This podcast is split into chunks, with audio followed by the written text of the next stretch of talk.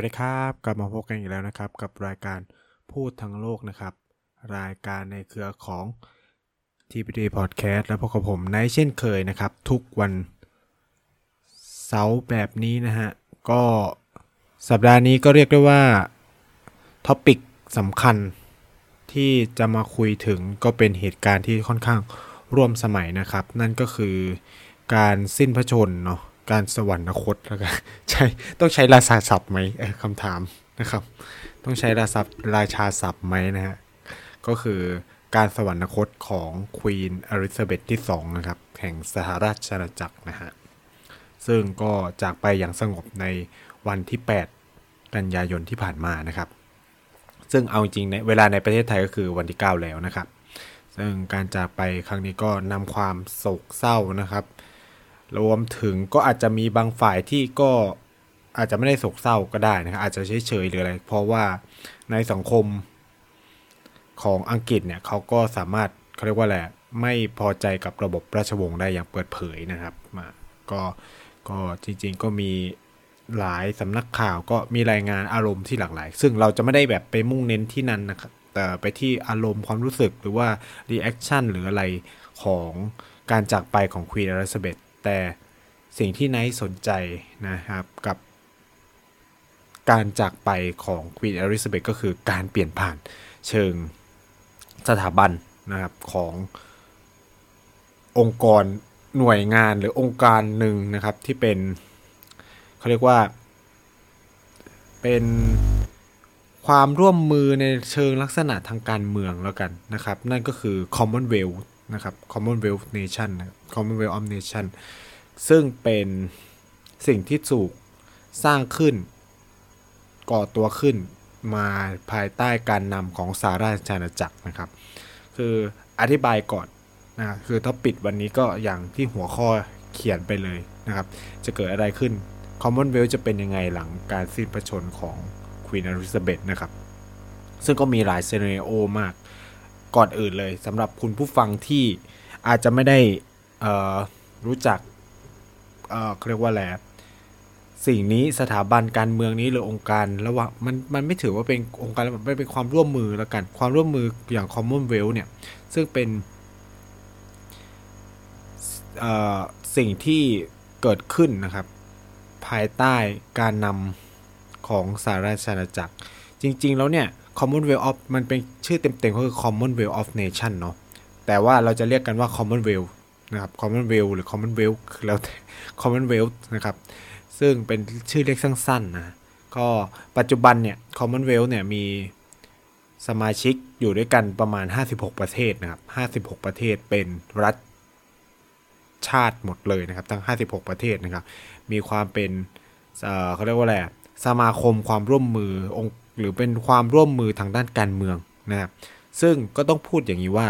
บรรดาประเทศเหล่านี้ส่วนใหญ่เลย ใช้คำว่าเพราะส่วนใหญ่เนี่ยเป็นดินแดนที่เคยอยู่ภายใต้จักรวรรดิอังกฤษจักรวรรดิอังกฤษมาก่อนแล้วกัน คือมันมันอาจจะบิทิชแอมพายอาจจะเป็นจักรวรรดิบิทิชเหรอเออจักรวรรดิอังกฤษนะกันใช้คำง่ายๆนะเป็นจักรวรรดิอังกฤษมาก่อนนะครับ ซึ่งเอ่อ ไอความร่วมมือเนี่ยมีความเป็นสถาบันแล้วก็มีความมีเออเขาเรียกว่าอะไรอะผู้บริหารใหญ่ขององค์กรนี้ที่มีความเป็นสถาบันเนี่ยเราก็จะเรียกว่าเป็นเลขาธิการ Commonwealth เนาะซึ่งส่วนใหญ่เนี่ยความร่วมมือก็จะเป็นการทำงานร่วมกันระหว่างรัฐบาล มีการจัดตั้งเขาเรียกว่าเป็น สถาบันไหมหรือเป็นความร่วมมือเป็นฟาวเดชันนะแล้วก็ทำงานร่วมกันระหว่างหน่วยงานที่ไม่ได้เป็นทางการด้วยนะครับในบรรดาประเทศสมาชิกทั้งหมดนะครับการเกิดขึ้นของ Commonwealth เนี่ยเริ่มตั้งแต่ช่วงต้นต้นศตวรรษที่ 20 แล้วนะครับ จริงๆเนี่ยถ้าพูดกันแบบตรงๆเป๊ะเลยนะการเกิดขึ้นของ Commonwealth เนี่ยเกิดขึ้นในช่วงปี 1926 ภายใต้ข้อตกลง Balfour Declaration นะครับ แล้วมันก็ถูกพัฒนามาเรื่อยๆนะครับ มีความเป็น Statue of Westminster นะครับ แล้วสุดท้ายเนี่ยก็จบด้วย London Declaration นะครับ แล้วก็มีการจัดตั้งกลายเป็น Commonwealth ขึ้นมานะครับ Commonwealth เนี่ยมันมีความเป็นความร่วมมือทางการเมืองเป็นสำคัญเนาะคือคือความคล้ายคลึงกันก็คือ 1 เป็นดินแดนที่เคยอยู่ภายใต้การปกครองของจักรวรรดิอังกฤษ แล้วก็ก็ได้รับเอกราชหรือ มีเขาเรียกว่าต่อสู้ได้รับเสรีภาพออกมานะครับก็กลายเป็นประเทศของตัวเองนะครับ แต่ก็ยังอยากจะอยู่เขาเรียกว่าอยากจะมีความร่วมมือบางอย่างกับอังกฤษแล้วกันนะกับสหราชอาณาจักรอะก็เลย เข้าร่วมองค์กรนี้นะครับ ซึ่งภายใต้ Commonwealth เนี่ยมีรัฐหลากหลายมากนะครับ ซึ่งจะแบ่งเป็นง่าย ๆ อย่างนี้ก็คือว่า 1 คือรัฐที่ให้กษัตริย์ของสหราชอาณาจักรเป็น Head of State อ่าจะประกอบไปด้วย 15 ประเทศหลักๆ ซึ่ง 15 ประเทศเนี่ยรวมกับสหราชอาณาจักรด้วยนะครับ ก็จะมีประเทศอย่างนิวซีแลนด์ แคนาดา ออสเตรเลียอะไรเงี้ย ที่เขา consider กษัตริย์ของอังกฤษไม่ว่าจะเป็นใครเนี่ย ก็จะคงเป็น Head of State ของพวกเขา กลุ่มที่ 2 คือซึ่งเป็นกลุ่มใหญ่ก็คือบรรดาที่เป็นสาธารณรัฐทั้งหลายนะครับ ก็จะเป็นอย่างเช่นประเทศอินเดีย ทุกคนก็จะตกใจอินเดียอยู่ใน Commonwealth นะจริงๆอะผมเล่าเรื่องนี้ขึ้นมาเพราะว่าผมก็ตอนที่ไปเรียนที่อินเดียก็แอบตกใจเหมือนกันว่าอินเดียเป็นส่วนหนึ่งของ Commonwealth เหมือนกัน ซึ่งแต่ก่อนไม่ได้สนใจอะไรขนาดนั้นนะ แต่ว่าพอไปอยู่ที่ประเทศอินเดียแล้วก็จะแบบเออ มันมีแบบแข่งขันกีฬาแบบ Commonwealth Games แล้วคือแบบอินเดียเคยเป็นเจ้าภาพด้วยนะ เออ ก็เลยมาทราบว่าเอออินเดียก็เป็นส่วนหนึ่งของ Commonwealth นะ ซึ่งตอนที่เรียนเนี่ยอาจารย์ให้เหตุผลสำคัญว่า ตอนนั้นเนี่ยเยาวราเนรูตอนที่อินเดียได้รับเอกราชแล้วเนี่ยก็ตัดสินใจอยู่คอมมอนเวลโดยให้เหตุผลกับประชาชนว่าความต่างสำคัญมันคือว่า ครั้งนี้เรามีสิทธิ์ตัดสินใจว่าจะอยู่หรือไม่อยู่กับคอมมอนเวลไม่ใช่ว่าถูกผนวกรวมในฐานะอาณานิคม เราเข้าไปอยู่ในคอมมอนเวลในฐานะรัฐเอกราชหนึ่งและเราตัดสินใจเข้าไปเป็นส่วนหนึ่งของนั้น นี่คือความต่าง ที่เยาวราเนรูนายกรัฐมนตรีคนแรกของอินเดีย ให้เหตุผลไว้กับการเข้าไปซึ่งบรรดาประเทศอาณานิคมหลาย ๆ ประเทศ โดยเฉพาะในเอเชียใต้เนี่ยไม่ว่าเป็นปากีสถานมังกลาเทศนะครับแม้กระทั่งศรีลังกาเองก็เป็นสมาชิกของคอมมอนเวลแต่ประเทศพวกนี้ก็คือเป็นสาธารณรัฐนะครับ ซึ่งก็เรียกว่าอะไรมันคือในคอมมอนเวลเนี่ยมันก็เหมือนแบบประเทศหลาย ๆ ประเทศมาอยู่รวมกันภายใต้ความคล้ายคลึงกันเป็นอย่างเช่นเขามีการ ปกครองในระบอบประชาธิปไตย มีระบบรัฐสภาแบบเวสต์มินสเตอร์นะครับ แล้วก็ชูธงความเป็นสิทธิมนุษยชน ชูธงความเป็นหลักนิติธรรม นิติรัฐอะไรแบบเนี้ยเออซึ่งมันก็จะแบบมีการจัดแข่งขันกีฬากัน คือแบบเอาจริง Commonwealth เนี่ยแทบจะแบบไม่ได้อยู่ในสื่อกระแสหลักของโลกเท่าไหร่นะว่าเว้ยเขามีประชุมนู่นเนี่ยเพราะว่ามันไม่ได้มีเขาเรียกว่าอะไรความร่วมมือในเชิงเศรษฐกิจที่ ชัดเจน เช่น Commonwealth ไม่มีกรอบความร่วมมือทางด้านเศรษฐกิจร่วมกันเลยนะครับ อย่างเป็นทางการนะครับ แบบที่เป็น multilateral ก็คือแบบเป็นแบบพหุภาคีอะไรไม่มีนะครับ แต่ว่าก็คือแต่ประเทศเหล่านี้ก็ยังมีการค้าขายติดต่อกัน หรืออาจจะแบบเออใช้เวทีในการพูดคุยเจรจาด้านเศรษฐกิจอะไรเงี้ยส่วนใหญ่มันเป็นแบบความร่วมมือในเชิงทางการเมือง มันมันมารวมกันในในประเด็นทางการเมืองมากกว่า ที่จะเป็นในเชิง เศรษฐกิจการค้านะครับหรือในเชิงความสัมพันธ์ระหว่างประเทศเราก็ไม่ได้เห็นว่าประเทศเหล่านี้จะ take action อะไรไปในทิศทางเดียวกันนะครับ ก็ยังมีความต่างกันเยอะนะฮะอย่างหมู่เกาะโซโลมอนเองเนี่ย ก็เป็นส่วนหนึ่งของคอมมอนเวลแต่ปัจจุบันเนี่ยก็แล้วก็มีควีนอลิซาเบธก่อนท่านจะเสด็จสวรรคตอะเป็น Head of State ด้วยนะ แต่ว่าก็เปลี่ยนนู่นนี้นั่นอะไรเงี้ยซึ่งเนี่ยมันมีความสำคัญตรงที่ว่า เฮ้ย แล้วมัน องค์กรความร่วมมือนี่ที่มันเกาะเกี่ยว แล้วก็ให้สถานะพิเศษของควีนอลิซาเบธคือ เพราะอะไรเพราะว่าควีนอลิซาเบธเนี่ย ถือเป็น Head of the Commonwealth นะครับ ซึ่งมันก็มีข้อถกเถียงกัน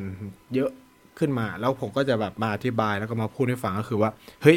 หลังจากการเสด็จสวรรคตของควีนอลิซาเบธที่ 2 แล้วเนี่ย พระเจ้าชายที่3ใช่ไหมซึ่งก็เป็นลูกชายเขาซึ่งก็แบบเป็นบากุลราชมานก่อนนั่นเนี่ยจะขึ้นเป็น head of the commonwealth เลยไหมนะครับ ยังเป็นที่เดเบตกันอยู่เนาะคือในเชิงเทคนิคต้องตอบว่าไม่ เพราะว่าการเป็น head of the commonwealth เนี่ย มาจากการโหวตของประเทศสมาชิก อ่าต้องค่อยๆ แยกเนาะ คือ head of commonwealth คือเป็นหัวหน้าใหญ่สุดของบรรดา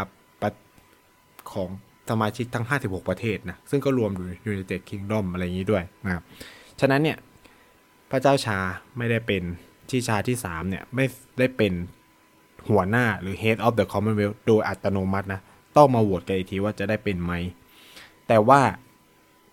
ที่พระเจ้าชาที่ 3 จะได้เป็นทันทีเลยก็คือ head of state ของประเทศ 15 ประเทศ ที่ consider แบบเขาเรียกว่าอะไร มีตามรัฐธรรมนูญเนี่ยให้สถานะกษัตริย์แห่งสหราชอาณาจักรเป็น head of state ซึ่งประกอบด้วย 15 ประเทศรวมสหราชอาณาจักรด้วย อย่างที่ผมเล่าไปก็จะมีพวกอย่างจาเมกา นิวซีแลนด์ ออสเตรเลีย แคนาดาใช่ไหม แล้วก็ชื่อหมู่เกาะแปลกๆอะ อีกเป็น 10 10หมู่เกาะอะไรเงี้ย คืออันเนี้ยคือมันมันเยอะมากเลย คือฉะนั้นเนี่ย มันก็จะมีประเทศพวกเนี้ย อ่าจะปาปัวนิวกินีเองก็เป็นนะครับโซโลมอนไอแลนด์ก็เป็นตูวาลูอะไรเงี้ยอ่าก็ยัง consider จะ consider กษัตริย์ของสหราชอาณาจักรเป็น Head of State นะครับ แต่สำหรับประเทศอื่นๆที่อยู่ใน Commonwealth แต่เขาไม่ได้อยู่ใน 15 ประเทศที่ในรัฐธรรมนูญเขียนว่า Head of State คือกษัตริย์ของอังกฤษเนี่ย ก็จะไม่มีอะไรเปลี่ยนแปลงนัก เพียงแค่ว่าพวกนี้ก็จะมีสิทธิ์ในการโหวตเนาะ ในว่าใครจะเป็นประธานของ Commonwealth คนต่อไปนะครับซึ่งก็ไม่แน่นะครับว่าพระเจ้าชายที่ 3 จะได้เป็นต่อ แต่ก็อันนี้คือยังเป็นที่ถกเถียงกันนะครับ ก็ยังเป็นอะไรที่แบบ เอ๊ะ แล้วมันจะยังไงต่อในคำถามที่ตามมาเนี่ยคอมมอนเวลจะเป็นยังไงต่อหลังควีนอลิซมันเลยเป็นที่ไปที่มาของเทปนี้ว่าเออ มันจะเป็นยังไงต่อหลังควีนอลิซาเบธ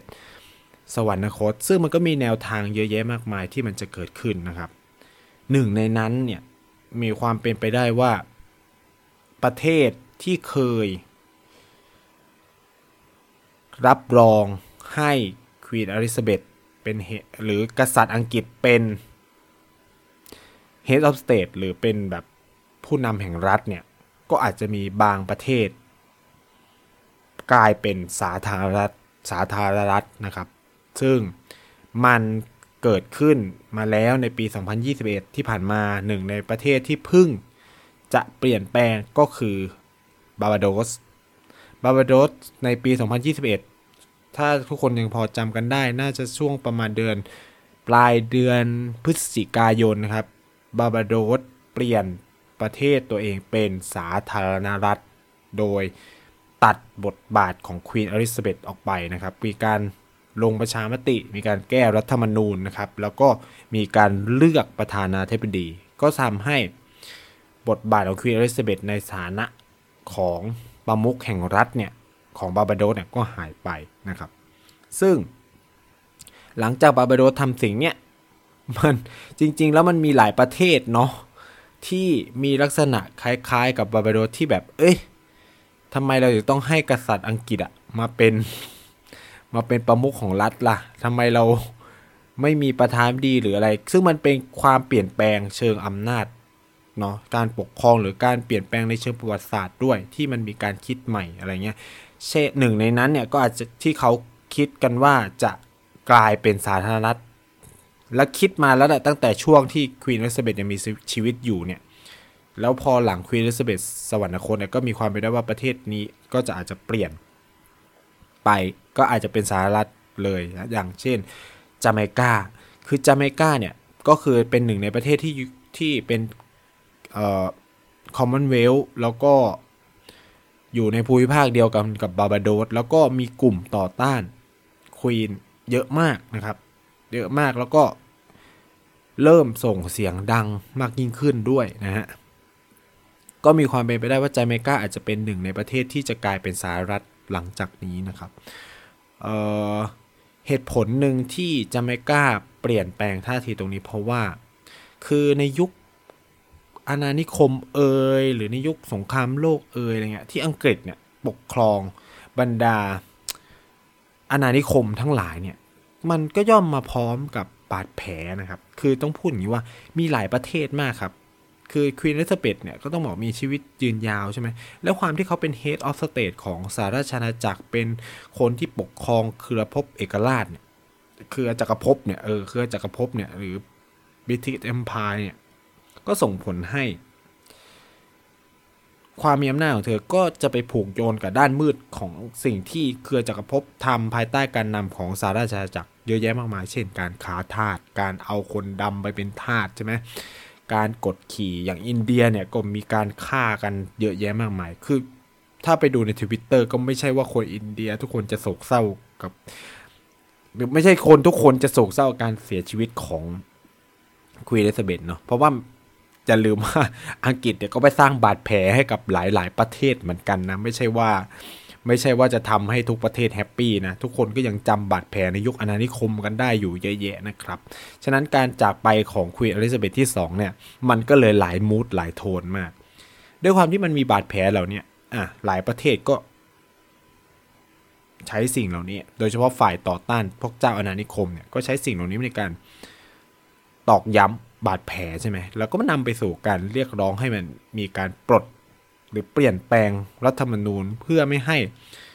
กษัตริย์ของอังกฤษเนี่ยมาเป็นเขาเรียกว่าปงแม้ว่าในเชิงหลักการแล้วเนี่ยควีนอลิซาเบธหรือกษัตริย์ของอังกฤษจะไม่ได้มีอำนาจอะไรในประเทศเหล่านั้นเลยนะครับ แต่ว่ามันเหมือนเป็นแบบลักษณะที่ว่าเฮ้ยประมุขแห่งรัฐทำไมถึงต้องเป็นคนที่มากดขี่เราอะไรประมาณนี้นะครับ ฉะนั้นเนี่ยหนึ่งจาเมกาจึงจะกลายเป็นหนึ่งในประเทศที่เขาคาดกันว่า จะกลายเป็นสาธารณรัฐหลังจากที่พระเจ้าชาร์ลส์ที่ 3 ขึ้นมามีอำนาจนะครับ ต่อจากควีนอลิซาเบธที่ 2 แล้วก็ก็จะทำให้ Commonwealth เนี่ยสูญเสียประเทศที่จะใช้กษัตริย์อังกฤษเป็น Head of State ไปนะครับ อีกหนึ่งประเทศที่ก็มีการคุยกันเหมือนกัน แล้วก่อนหน้านี้นานมาแล้วนะครับ ตั้งแต่ยุคทศวรรษพันเก้าร้อยเก้าสิบปลายยุคทศวรรษพันเก้าร้อยเก้าสิบเขามีการจัด ประชามติไปด้วยนะครับ ว่าจะให้ควีนเอลิซาเบธเป็นประมุขแห่งรัฐต่อไหมเนี่ยก็คือออสเตรเลียออสเตรเลียเนี่ยมีการถกเถียงกันมากนะครับ แล้วก็นายกรัฐมนตรีคนใหม่เนี่ยถึงกับมีการตั้งเเขาเรียกว่าบุคคลขึ้นมาทำหน้าที่ในการศึกษาเลยนะ การเปลี่ยนผ่านจากระบบ ที่มีกษัตริย์เป็นประมุขสู่ระบบสาธารณรัฐว่ามันจะเกิดอะไรขึ้น มีความเปลี่ยนแปลงอะไรบ้างต้องแก้รัฐธรรมนูญยังไงนู่นนั่นก่อนจะมีการประชามติอีกรอบหนึ่ง ซึ่งก็เกิดขึ้นในช่วงที่ควีนอลิซาเบธยังมีชีวิตอยู่เมื่อไม่นานมานี้สองสามปีที่ผ่านมานี่เองนะครับ ฉะนั้นก็ออสเตรเลียก็อาจจะเป็นอีกหนึ่งประเทศก็ได้ที่จะออกจากการอยู่ภายใต้การที่ยอมรับให้กษัตริย์อังกฤษเนี่ยเป็นเขาเรียกว่าประมุขแห่งรัฐ คือหลาย ๆ ฝ่ายเนี่ยมองว่าประเทศเหล่านี้แหละที่มีความเคลื่อนไหวเนาะที่อยากจะออกจากการที่มีควีนอลิซาเบธหรือกษัตริย์อังกฤษเป็น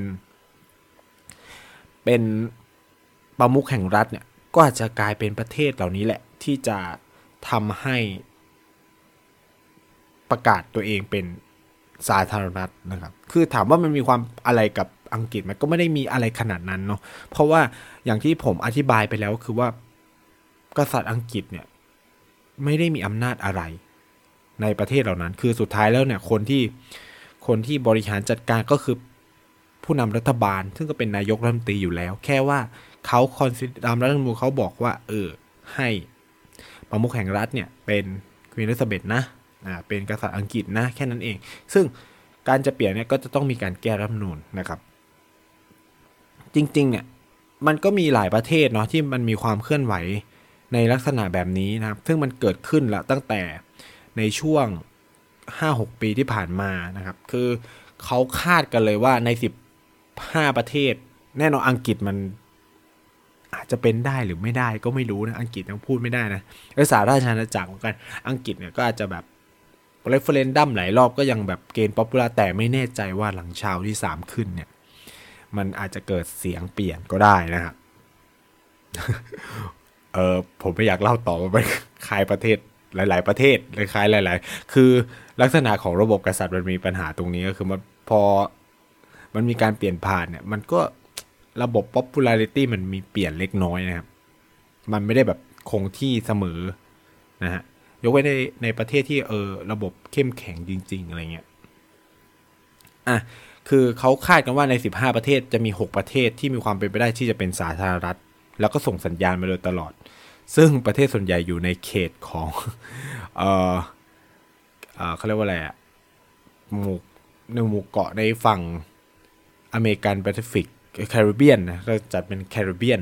เออพวกบรรดาประเทศแคริบเบียนไม่ว่าจะเป็นจาเมกาบาฮามาสเบลีซเออเหล่านี้ก็มีความเป็นไปได้ที่จะกลายเป็น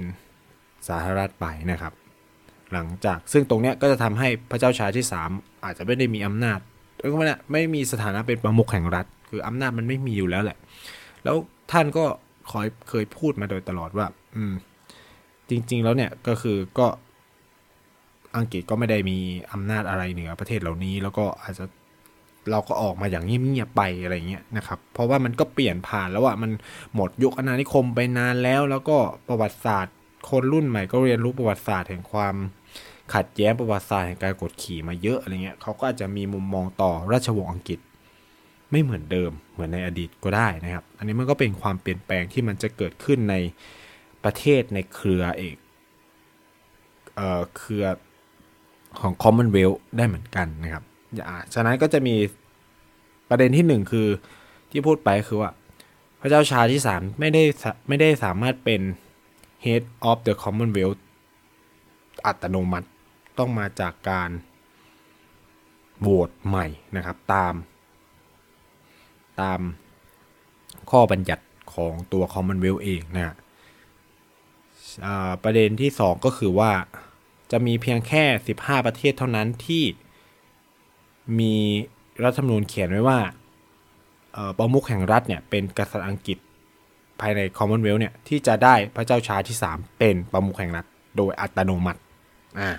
นะครับแม้ว่าก่อนหน้านี้มันจะมีความพยายามเสนอดูนี้นั่นมากมายว่า เฮ้ย ไอประเทศเราเนี่ยหลังจากที่ควีนอลิซาเบธสวรรคตเนี่ย ก็ควรเปลี่ยนเป็นสาธารณรัฐไปเลย แล้วก็มีการเลือกตั้งประธานาธิบดี แต่ว่าในการประชุมของ Commonwealth ปี 2018 เนี่ย บรรดาประเทศเหล่านี้เขาคุยกันแล้วก็สุดท้ายก็ยอมรับในสถานะของออมกุฎราชมานพระเจ้าออมกุฎราชมานเนี่ยก็คือตอนนั้นก็คือชาลส์เนี่ยก็ยอมรับว่าหลังควีนอลิซาเบธสวรรคตเนี่ยก็จะให้ชาวขึ้นเป็นกษัตริย์ของประเทศนี้เลยโดยอัตโนมัติอะไรเงี้ยซึ่งมันก็เกิดขึ้นแล้วนะครับ อืม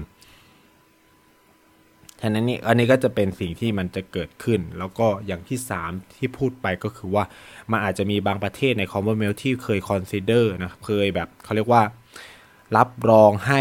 กษัตริย์สหราชอาณาจักรเป็นประมุขแห่งรัฐเนี่ย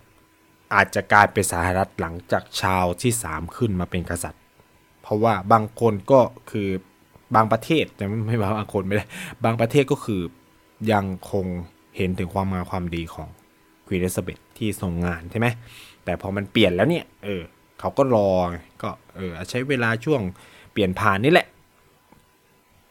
ปรับประเทศเป็นสาธารณรัฐซะให้มันจบจบนะครับ เออแล้วก็สิ่งสำคัญเนี่ย เออ ในสถานการณ์ที่ควีนเอลิซาเบธ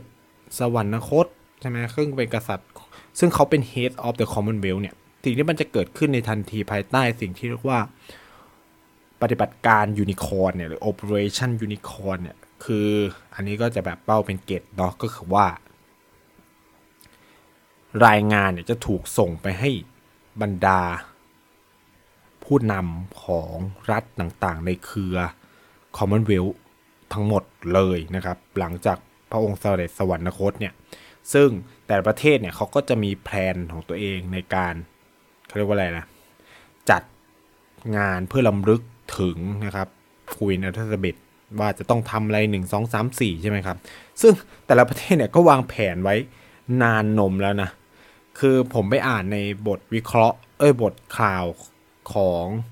บางสำนักเนี่ยก็เขียนไว้ยกตัวอย่างเช่นในแคนาดาเนี่ยเขาเตรียมแผนการเสียชีวิตของควีนอลิซาเบธไว้ตั้งแต่ปี 2002 โคตรน่าสนใจ คือเตรียมไว้นานมาก ประเทศอื่น ๆ เองอะก็จะมีการคือแน่นอนมันจะมีการลดธงขึ้นเสาครึ่งเสาเพื่อเป็นการเขาเรียกว่าอะไรการแสดงความเคารพนะต่อการจากไปของผู้นำคอมมอนเวลนะครับ ซึ่งก็น่าจะรวมถึงหลาย ๆประเทศที่เป็นสมาชิกคอมมอนเวลด้วยนะครับ ที่จะปฏิบัติตาม Operation Unicorn นี้นะฮะซึ่งอันนี้ก็จะเป็นสิ่งที่มันจะเกิดขึ้นกับบรรดาชาติ Commonwealth ทั้งหลายนะครับอะอันนี้ก็จะเป็นแบบสิ่งที่มันเกิดขึ้น ในซีรีโอต่างๆ ที่เอ๊ะ Commonwealth จะเป็นยังไงต่อหลังจากที่ q u e e r s เป็นสวรรคตก็เนี่ย คือสิ่งที่ผมอธิบายไปก็จะจะเป็นลักษณะในในเชิงแบบนี้นะครับ ก็จะมีความเปลี่ยนแปลงบางอย่างที่เราจะได้เห็นต่อไปในอนาคต คือยังไม่ได้บอกว่าเฮ้ยจะไม่กล้าปุ๊บจะออกเลยนะ คือมันก็อาจจะต้องใช้เวลาในการแก้รัฐธรรมนูญ มีการประชามติ หลาย ๆ ประเทศก็จำเป็นต้องประชามติเพราะมีการแก้รัฐธรรมนูญนะครับ คือแต่บางประเทศมันก็ยากมาก ที่จะแบบเฮ้ยเปลี่ยนแบบปรับปรับอะผมยกตัวอย่าง เช่น แคนาดาเนี่ยยากมาก เพราะว่ามันต้องแก้รัฐธรรมนูญ แล้วการจะแก้รัฐธรรมนูญในหมวดนี้ได้เนี่ย ต้องอาศัยความยินยอมของมณฑลจะเรียกว่าเป็นเขต หรือมณฑลหรือจังหวัดต่างๆทุกโพวินจะต้องเห็นด้วยกับการแก้ไขรัฐธรรมนูญนี้ถึงจะทำให้สถานะของกษัตริย์อังกฤษเหนือแคนาดาหมดไปนะครับ อันนี้ก็จะเป็นสิ่งที่ ค่อนข้างจะยากแล้วก็เป็นความเขาเรียกว่าเป็นสิ่งที่มันก็ไม่ใช่เรื่องง่ายที่บรรดาประเทศเหล่านี้จะเปลี่ยนตัวเองจากการมีประมุขแห่งรัฐเป็นอังกฤษไปสู่สาธารณรัฐมันก็ต้องมีการประชามติมีการแก้รัฐธรรมนูญอะไรเงี้ยซึ่งซึ่งมันเป็นสิ่งที่มันจะต้องเกิดขึ้นในระบบกฎหมายของเขานะครับ แล้วก็ความเปลี่ยนแปลงนี้ก็อาจจะทำให้เกิดการออกหรือเข้า เป็นสมาชิก Commonwealth ก็ได้นะครับ ซึ่งแน่นอนว่า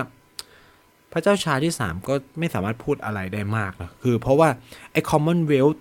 ที่ผมอธิบายทุกคนฟังเนี่ย มันเป็นระบบสมัครใจ มันไม่มีพุชอะไรที่เขาเรียกว่าอะไรอะอย่างที่บอกมันไม่ได้มีอะไรที่มันเป็นรูปธรรมขนาดนั้น จากกรอบความร่วมมือเนี่ยของกลุ่มสมาคมเนี่ยว่า เฮ้ยจะทำอะไรร่วมกัน จะบอกว่ามันมีเทรดอะกีเมนร่วมกันไหมมันก็ไม่มี คือมันอยู่กันด้วยแล้วแค่แบบเออมีแข่งกีฬากัน มันมีลักษณะเป็นวัฒนธรรม มีลักษณะเป็นแบบความเชื่อมโยงทางทางประวัติศาสตร์บางอย่าง ที่เอาจริง ๆ ผมยังตั้งคำถามว่ามันคือมันมีไว้ทำไมวะอีอันเนี้ยคือ คือถ้ามันมีเทรดอะกิเมนต์อะเออ มันจะเจ๋งมากเลย คือมันห้าสิบหกประเทศนะ ประชากรแบบสองพันกว่าล้านอะ คือถ้ามันมีเทรดอะกีเมนร่วมกัน คือมันจะว้าวมาก แต่ปรากฏมันก็ไม่มีนะครับ คือมันมีแค่แข่งกีฬาทุกๆ แบบ 4 ปีอะไรเงี้ยกีฬาคอมมอนเวลเกมอะเออมันเป็นอะไรที่ทุกคนจะรู้ คือถ้าจะพูดถึงคอมมอนเวลก็จะแบบเออคอมมอนเวลเกมแค่นั้น แล้วก็แค่นั้นจริง ๆ แล้วก็ไม่มีอะไรอีกเลยนะ เออคือการอยู่หรือไป แล้วก็ไม่คือก่อนที่ผมอธิบายว่าคอมมอนเวลส่วนใหญ่ก็คือประเทศส่วนใหญ่เป็นประเทศที่อยู่ในเครือ เครือเอกภพมาก่อนใช่ไหมก็คือแบบเป็น The Great British ใช่ไหม Empire มาก่อนทั้งนั้นนะครับ แต่ไม่ได้หมายความว่าไม่มีประเทศที่ไม่เคยมีความสัมพันธ์กับอังกฤษมาก่อนเลยนะ ที่จะไม่ได้เป็นเช่นลาวันดาไม่เคยมีความสัมพันธ์อะไรกับสหราชอาณาจักรเลย ก็เป็นสมาชิกของ Commonwealth อะไรเงี้ยคือแบบใครจะเข้าก็ได้ ใครจะออกก็ได้อะไรเงี้ย Commonwealth แบบฟรีลี่มากนะครับ ไม่ได้ เขาเรียกว่าไม่ได้มีความผูกมัดอะไรขนาดนั้น การมันมีกระบวนการที่เข้าออกได้ เออ ฉะนั้นเนี่ย ความเปลี่ยนแปลงในเชิงสถานะของ Head of the Commonwealth ก็อาจจะมีผลก็ได้ ต่อการเข้าหรือออกเป็นสมาชิก Commonwealth เพราะอย่าลืมว่าแน่นอนว่าควีนอลิซาเบธมีสถานควีนอลิซาเบธที่2เนี่ยมีสถานะเป็น Head of the Commonwealth ก็คือเป็นประธานใหญ่นะของ Commonwealth เนาะแม้ว่าการบริหารจัดการงานจะผ่านระบบ เลขาธิการก็ตาม แต่ก็คือบรรดาประเทศต่างๆเนี่ยก็ยกย่องให้ควีนอลิซาเบธเป็นประธานของ Commonwealth แต่การเลือกคนใหม่นี่แหละ มันจะถูก มันจะนำไปสู่การแตกหรือเปล่า ใช่ไหมอันนี้เป็นคำถามที่ยังคงดีเบตกันอยู่ว่า เอ๊ะ เอาแล้วถ้าแบบมีคนเสนอคนบางคนแข่งกับชาวที่สามขึ้นมาล่ะ มันจะเกิดอะไรขึ้นอะไรใช่ไหมนี่ยังไม่นับรวมว่า เอ๊ะ ภายในสาราชาณาจักรเนี่ยจะยอมรับสาราชาณาจักรต้องบอกต้องบอกว่ามันมาจากการรวมกันหลายยะหลายเกาะหลายเขตเนาะไม่ว่าจะเป็นเวลส์สกอตแลนด์ไอร์แลนด์เหนือใช่ไหมจริงๆก็ไอร์แลนด์แล้วก็รวมถึงตัวอังกฤษเองที่เรียกว่าอังกฤษเนี่ยฉะนั้นในพวกนี้จะยอมรับชาร์ลส์ที่สามไหม เผลอๆสหราชอาณาจักรจะแตกไหม เพราะว่าอย่าลืมว่าสกอตแลนด์เนี่ย referendum ก็ฉิวเฉียดมากนะ ตอนจะแยกตัวเองเป็นเอกราชเนี่ยไอร์แลนด์เหนือเนี่ยเขาจะไปรวมกับไอร์แลนด์หรือเปล่ากลับไปเป็นชาติเดียวกันไปเกาะเดียวกันที่มันสู้รบกันเยอะอะไรเงี้ย คือตรงเนี้ยก็ยังเป็นสิ่งที่คาราคาซังอยู่ยังหาคำตอบไม่ได้ นอกเหนือจากเรื่อง Commonwealth อีกนะ คือต้องพูดว่าแต่คือ อย่างน้อยคือ สิ่งสำคัญเลยก็คือว่าชาร์ลส์ที่สามเนี่ยหลังขึ้นครองราชย์เนี่ยก็จะอายุเยอะ ก็ต้องมาดูว่าจะทรงงานได้มากน้อยแค่ไหน คือการมีอยู่ของ Commonwealth เนี่ยพระองค์ก็ต้องเสด็จอย่างคืออย่างน้อย คือต้องพูดอย่างว่า Queen Elizabeth เนี่ยสมัยยังชนพระชนมายุอยู่เนี่ยไปประเทศ Commonwealth ครบ หมดนะจะเหลือแค่ไม่กี่ ไม่น่าจะไม่เหลือเลยอะ่ะคือไปครบเลยอะ่ะเออ ไม่ว่าจะเป็นอินเดียศรีลังกา เอยปากีสถานเสด็จหมดนะ ซึ่งตรงเนี้ยก็เป็นสิ่งที่สะท้อนว่า เออพระองค์ก็ให้ความสำคัญกับกับบรรดานี้ก็มันเป็นซอฟต์พาวเวอร์ของอังกฤษแล้วกัน คือ Commonwealth อาจจะเรียกได้ว่ามันเป็นซอฟต์พาวเวอร์ของอังกฤษก็ได้ แต่ว่ามันไม่ได้ push ในเชิง value อะไรมาก ฉะนั้นเนี่ย เส้นทาง Commonwealth ภายหลังการสิ้นพระชนม์ของควีนอลิซาเบธยังเป็นคำถามใหญ่มาก แล้วก็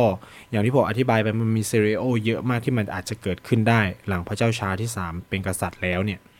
ซึ่งตรงนี้ต้องมาติดตามดูกันต่อไป และนี่ก็คือภาพรวมทั้งหมดที่ผมพยายามอธิบายนะครับ เพื่อให้เข้ากับเหตุการณ์ การสวรรคตของ ควีนอลิซาเบธที่2เนาะแล้วก็คิดว่าอันนี้มันมันมีความน่าสนใจว่าเออไอสถาบันทางการเมืองที่ผูกโยงกับระบบกษัตริย์ของอังกฤษเนี่ยมันจะเปลี่ยนแปลงไปยังไงบ้าง ซึ่งผมคิดว่าอันนี้ก็จะมีความน่าสนใจยังไงก็รายการพูดโลกสัปดาห์นี้ก็จะประมาณนี้แล้วกันนะครับ สัปดาห์หน้าจะเป็นเรื่องอะไรฝากติดตามด้วย แล้วพบกันใหม่ สวัสดีนะครับ